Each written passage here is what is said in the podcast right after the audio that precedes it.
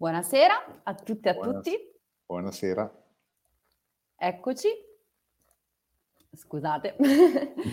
E questa sera parliamo di eh, vulnerabilità.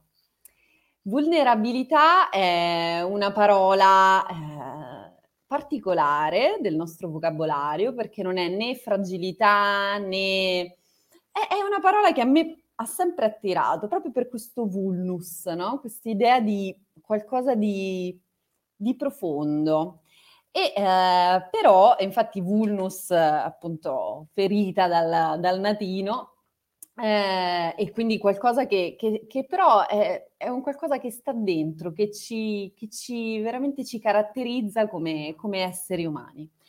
Quindi vi leggo la frase iniziale che ho pensato perché eh, è un po' in antitesi al concetto di vulnerabilità, ma poi non così tanto. È una frase di Mario Benedetti, che è un poeta uruguaiano, e dice la perfezione è una correzione accurata degli errori. Quindi ho associato inizialmente il concetto di vulnerabilità al concetto di perfezione, a questa nostra spesso pretesa di perfezione, no? Un po' come avevo scritto anche nel- nell'introduzione a questo, a questo nostro incontro di oggi, c'è un po' la nostra tendenza di eh, condurre una vita da supereroi, di non tutti, però in molti c'è questa un po' ansia di riuscire in qualche cosa, di, di- di essere bravi e eh, in molti anche di essere proprio davvero tanto perfetti. E ehm, però perché ci sforziamo così tanto e perché soprattutto eh, nella nostra cultura occidentale alla parola vulnerabilità si associa un, un- un significato negativo, perché è un significato veramente che rimanda un po' a un, una- un qualcosa di cui doversi vergognare, a una, qualcosa che ci diminuisce, che ci rende meno. E invece eh, in questa vulnerabilità eh, si nascondono tantissime altre cose. E infatti appunto proprio in riferimento a questa perfezione, a questa un po' società del successo, della performance in cui ci ritroviamo, eh, l'elemento della vulnerabilità è, è costantemente ripreso anche in alcuni articoli eh, aziendali, perché un po' come l'empatia, era, era già uscito questo discorso, è, un, è una di quelle caratteristiche umane che vengono considerate negativamente. Infatti nei gruppi spesso quello più vulnerabile è in qualche modo viene emarginato, oppure anche nei gruppi aziendali si dice che quella persona è vulnerabile, allora non fa crescere la mia azienda, impedisce la crescita, però molti studi hanno dimostrato che non è così, anzi la vulnerabilità è proprio un elemento di eh, innovatività, cioè il, eh, chi è vulnerabile ha una capacità di riflessione molto più ehm, profonda degli altri e quindi anche di porsi domande, di guardare a eh, soluzioni diverse. E nello stesso tempo queste persone eh, in qualche modo vanno eh, valorizzate, quindi c'è una spinta alla valorizzazione anche a livello del Ministero dell'Istruzione, ad esempio. Vediamo che ci sono eh, delle, delle politiche che ci dicono che le persone plus dotate, quei bambini plus dotati, di solito sono anche bambini, eh, sono anche bambini vulnerabili.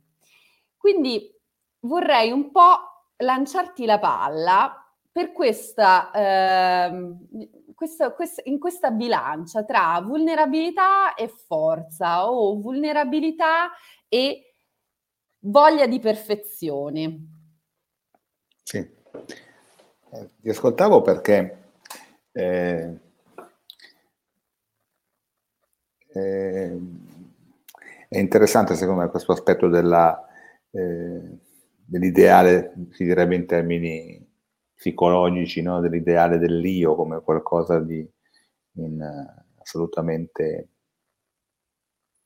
eh, come dire, una specie di tiranno interno che ci comanda di essere eh, al top, di essere perfetti, eccetera. Spesso la domanda eh, che mi viene eh, dalle persone che, che, che incontro, che, che, cerchiamo di aiutare, insomma, è proprio quella del eh, aiutami a diventare più forte, aiutami a non cadere, a fare quello che non cade, aiutami a non sbagliare, aiutami a...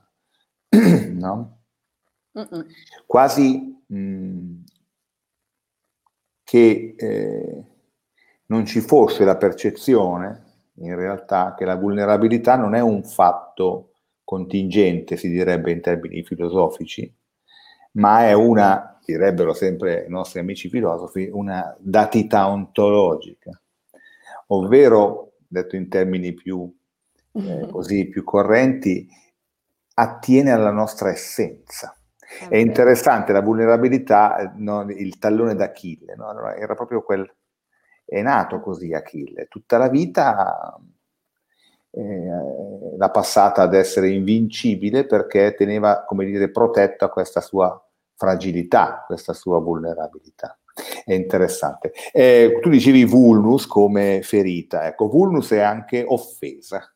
Esatto, no? è vero, è vero. Ed, è, ed è, interessante anche questo aspetto, no? Dunque, no, non so nel linguaggio gi- giuridico, quando si dice un vulnus giuridico vuol dire che in qualche modo è stato violato, è stato stirato, è stato violentato un principio giuridico, no? che quindi ne costituisce un'offesa. Ecco. Allo stesso tempo questa offesa ovviamente è anche una ferita, perché eh, non, non, permette al dispositivo di essere funzionante, di essere al top, eccetera. Oppure da una legge giusta viene fuori qualcosa di ingiusto, perché c'è appunto questo vizio, vizio di fondo rimanda comunque sempre a qualcosa, ecco tu hai detto qualcosa di profondo, sono perfettamente d'accordo, però questa profondità la declinerei proprio anche in termini eh, che attiene all'essenza, non tanto al... ma che proprio noi nasciamo in qualche modo dotati, come dire, portatori di una ferita. Eh, dunque il vulnerabile è questo. Eh, forse il motore dell'ideale dell'io, questa, questo comando interno del dire non voglio sbagliare, non voglio deludere, non voglio essere, voglio essere sempre, non voglio cadere. È la percezione, se vogliamo, potrebbe essere la polarizzazione rispetto a questa percezione assolutamente eh, in certi momenti magari consapevole eh, dell'avere qualcosa da, da, che, che, ci limita, qualcosa che no, abbiamo una ferita. Mm parlando con un mio collega che è stato anche il mio maestro, che, dal quale ovviamente ho, ho, imparato gran parte di quello che, che so fare, mm, lui mi diceva che ciascuno ha la sua ferita e tutto quello che costruiamo nella vita è in qualche modo qualcosa che tende a, a nasconderla, a proteggerla, a tenerla in una dimensione. No?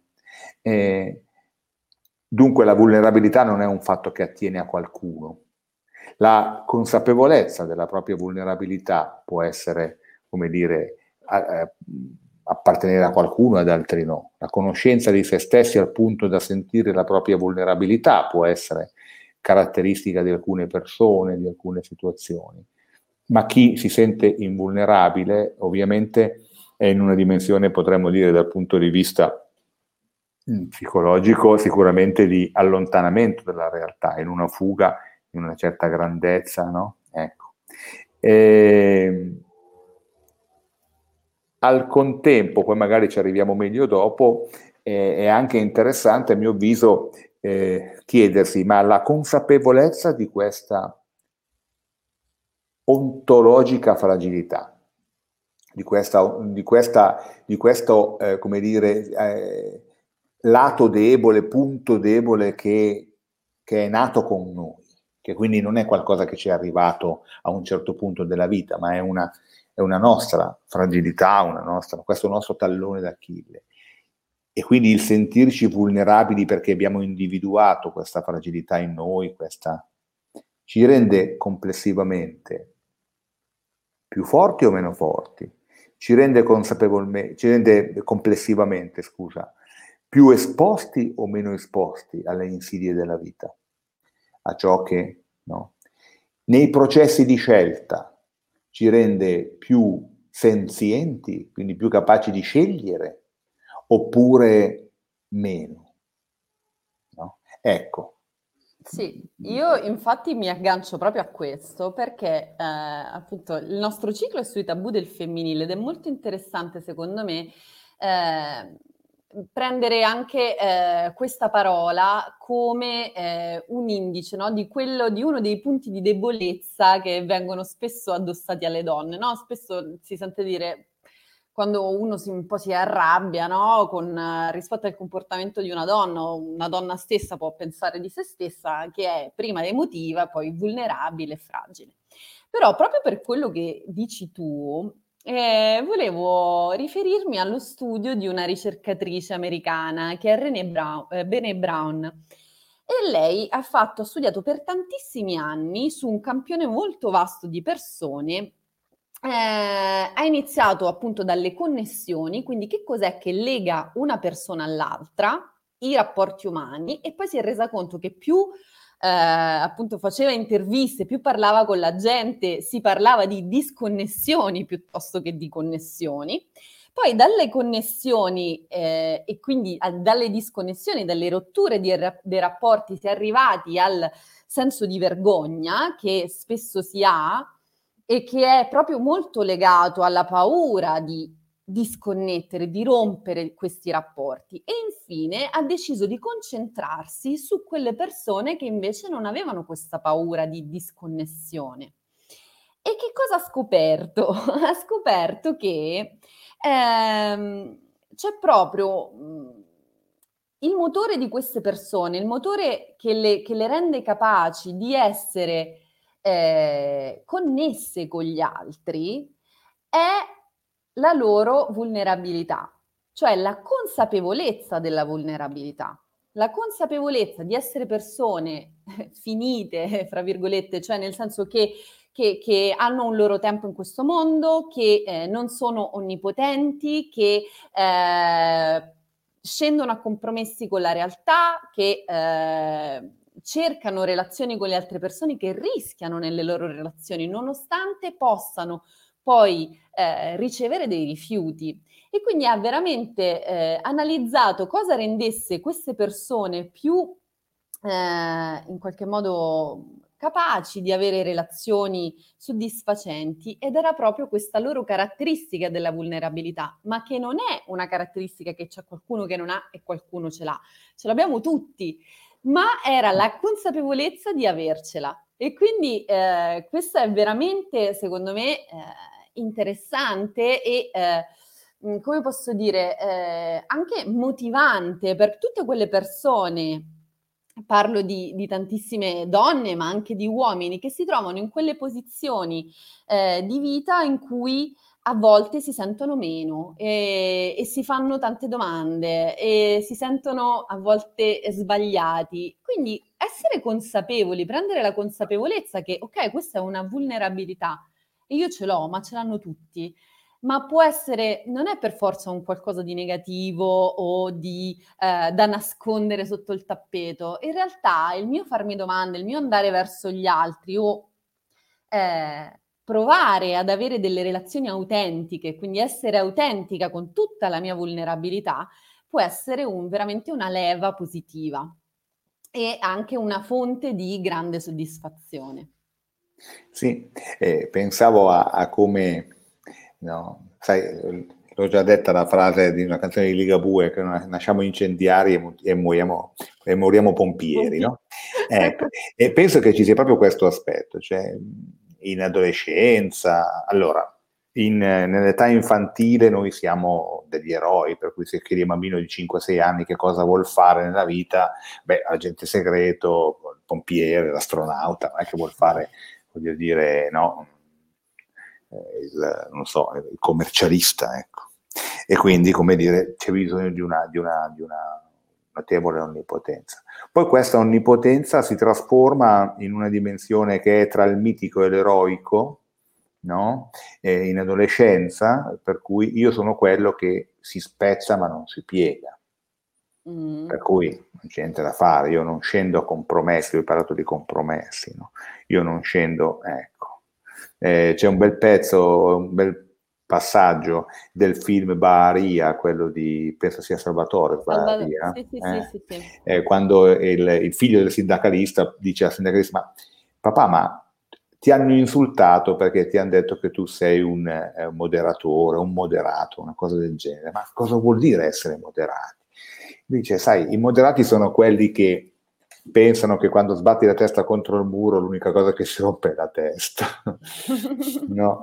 e, e, e, questo ovviamente è visto in un'ottica invece, come dire, miti, mitica, in un'ottica, eh, come dire, Sturm und Drang, tra virgolette, è vista come una debolezza, come una vulnerabilità. Ecco.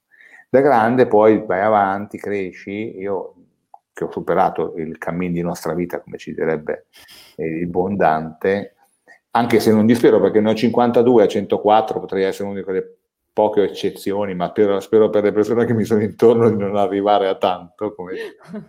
ecco. e, eh, come... eh, a un certo punto ci rendiamo conto che è più forte quello che si piega e non si spezza e che piegarsi non vuol dire abdicare, rinunciare, togliersi il cappello, umiliarsi, no, vuol dire anche sapere rinunciare, anche sapere no, ma senza avere quella, quella necessità di, di dire l'ultima parola, di essere come dire, coltivare quella che i greci chiamerebbero la hubris, no? cioè la esatto, tracotanza. Ti mando un commento di Sergio. Sì. Che dice sulla consapevolezza vogliamo vincere, essere eh. perfetti, magari invece abbiamo già vinto e non lo sappiamo. Perfettamente. Io, ecco, questa è una cosa è molto bella. Il, il, magari tu lo conosci, il signore. Io non, sì, sì, lo conosco. Ah, ah ok, ok. Io non, però è, è interessante questo aspetto. Eh, certo, potremmo già aver vinto, eh, il punto è che una parte di noi non, non, è, non, è, pronta ad accettarlo, non è pronta ad accogliere, no? Eh, in questo eh, il grande Emanuele Severino, il grande uh-huh. filosofo, devo dire, eh, ripete una cosa che a me, così io è toccato di scriverlo per una cara amica che ha avuto una perdita importante. E lui scriveva, siamo dei che si credono mortali. Cioè la, la, la come dire, il, il, fallimento lo provochiamo noi a noi stessi. Ecco.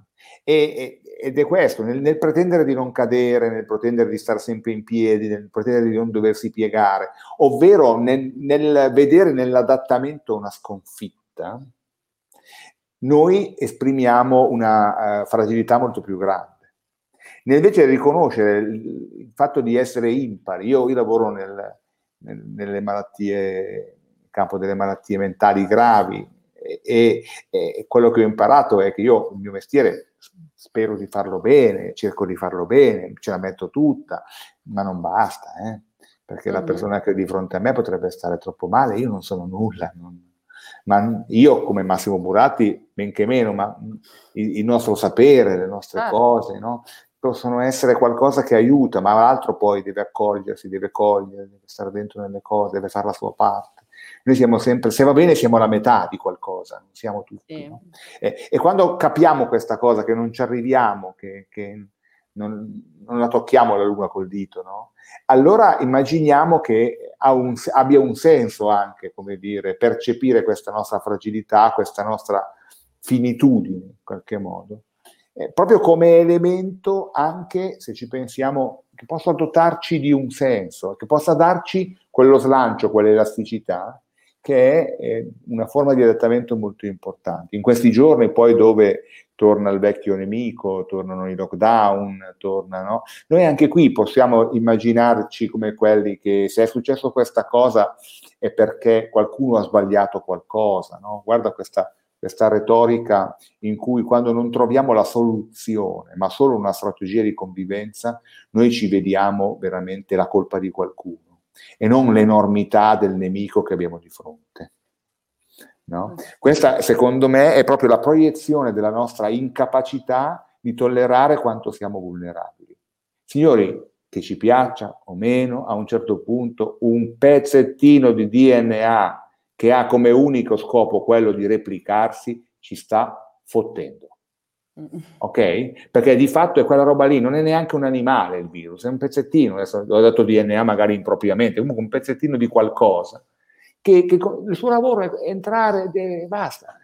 Una macchina nella sua primitività assolutamente perfetta e ci rimanda questo, ci rimanda che è importante mettere le mascherine ma non basta, è importante lavarsi le mani ma non basta, è importante tenere le distanze ma non basta, è importante fare il lockdown e non sappiamo se basta. Certo. E questo, allora questo è intollerabile, no? Non mi potete dire che va a finire così.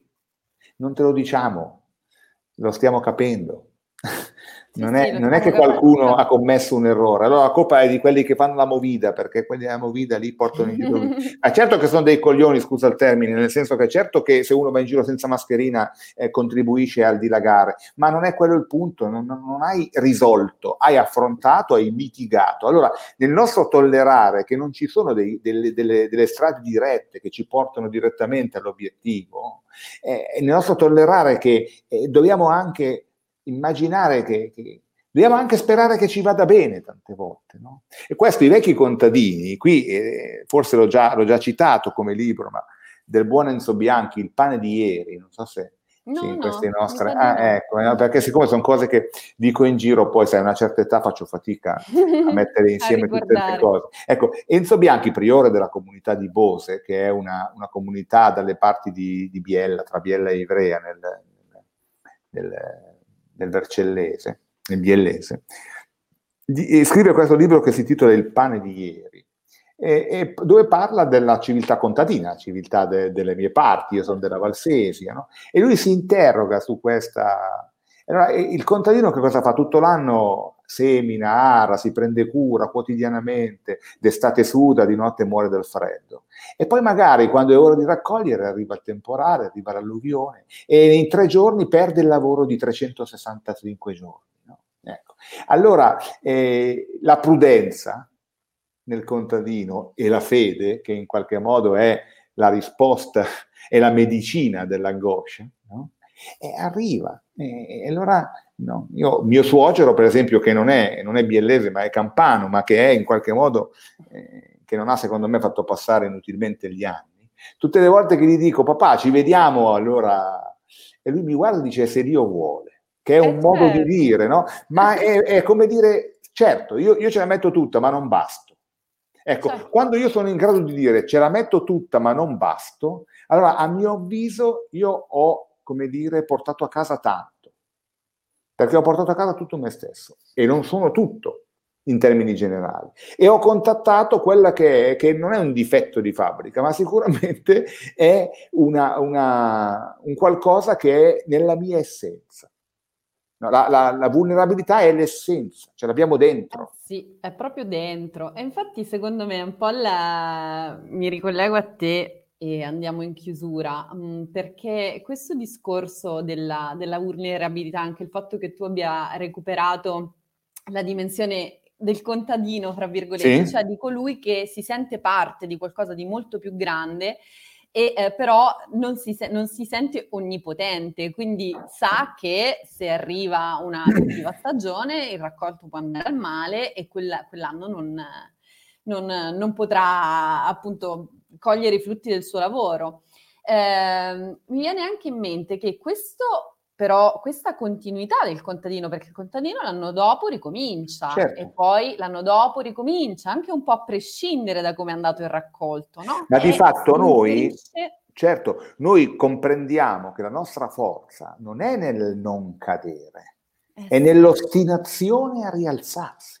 Eh sì. Noi siamo ostinati, ci ostiniamo a vivere, c'è un poeta dialettale del mio paese eh, che, che, dice questo, dice noi ci ostiniamo a vivere. Allora è l'ostinazione di vivere che è la, come dire, eh, il, compe- il contrappeso alla vulnerabilità, ma nasce dalla percezione della vulnerabilità stessa.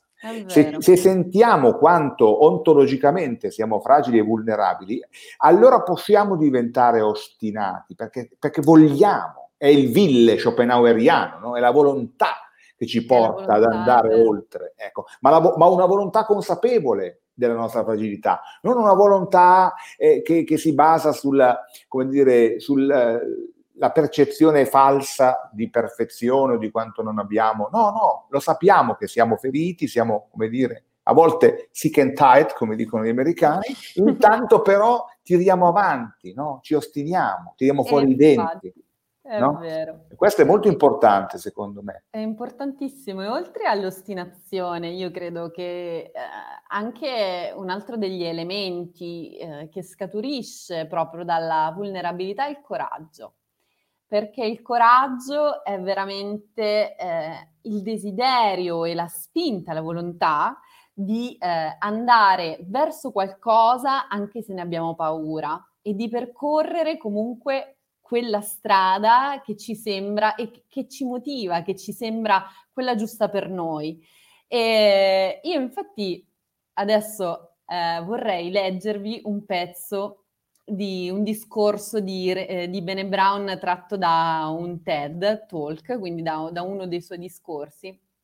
E eh, p- proprio su questo senso del coraggio, quindi il fatto che le persone che, che sono eh, più connesse con gli altri e anche che, che vivono la loro vulnerabilità in modo autentico e anche senza sentirsi meno, ma anzi in qualche modo sposando la propria vulnerabilità, sono quelle persone appunto che hanno coraggio. E infatti queste persone, lei dice, eh, riguardo a queste persone. La cosa che avevano in comune era un senso di coraggio e voglio distinguere per voi tra coraggio e audacia per un minuto. Coraggio, la definizione originale di coraggio, quando iniziò ad essere utilizzato nella lingua inglese, lei è americana, viene dal termine latino cor, che significa cuore, e la definizione originale serviva a raccontare la storia di chi tu sei con tutto il cuore. Per cui queste persone avevano semplicemente il coraggio di essere imperfetti, avevano la compassione di essere gentili con se stessi prima e poi con il mondo, perché, come dimostrato, non possiamo essere cons- compassionevoli con le altre persone se non riusciamo a trattare bene noi stessi. E l'ultima cosa che avevano era, e qui viene la parte difficile, come conseguenza dell'autenticità, avevano la volontà di abbandonare il sé ideale per essere se stessi, cosa che va assolutamente fatta per la connessione con gli altri. Che ne dici Massimo? Sì, è perfetto. E in altri termini, eh, noi a volte No? C'è il coraggio nella versione adolescenziale, nella versione, ma poi certo. adesso abbiamo Trump e Biden, per cui abbiamo anche sufficienti altri esempi di persone non più adolescenti, ma insomma uno dei due perlomeno ancora francamente da, dovrebbe crescere ancora parecchio, ma penso che ormai sia oltre il tempo limite.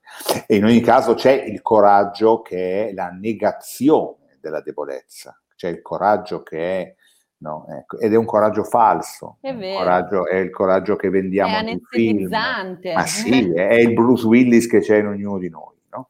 C'è invece il coraggio che a me capita spesso quando mi chiedono, no, anche vabbè, queste cose del Covid, tu lavori in ospedale, eh, ma tu hai coraggio. Ma insomma, ma hai paura? Sì. Eh, eh, coraggio non vuol dire non aver paura, no? Io ho paura costantemente Tutte le volte che mi metto le mascherine, che mi metto i doppi guanti, che mi metto il TNT, certo. eccetera, ho paura e, e, dico speriamo che mi vada bene anche adesso. Il coraggio è, è prendere questa roba e andare avanti. E questo è il coraggio. Cioè, il, nelle persone adulte, mature, il coraggio è portare con sé la paura e non rendere la paura un elemento ostativo, cioè un ostacolo rispetto all'esperienza. Farsi penetrare dalla paura e farla uscire. Questo è il coraggio. Stare in quella dimensione in cui non stai bene ma resisti.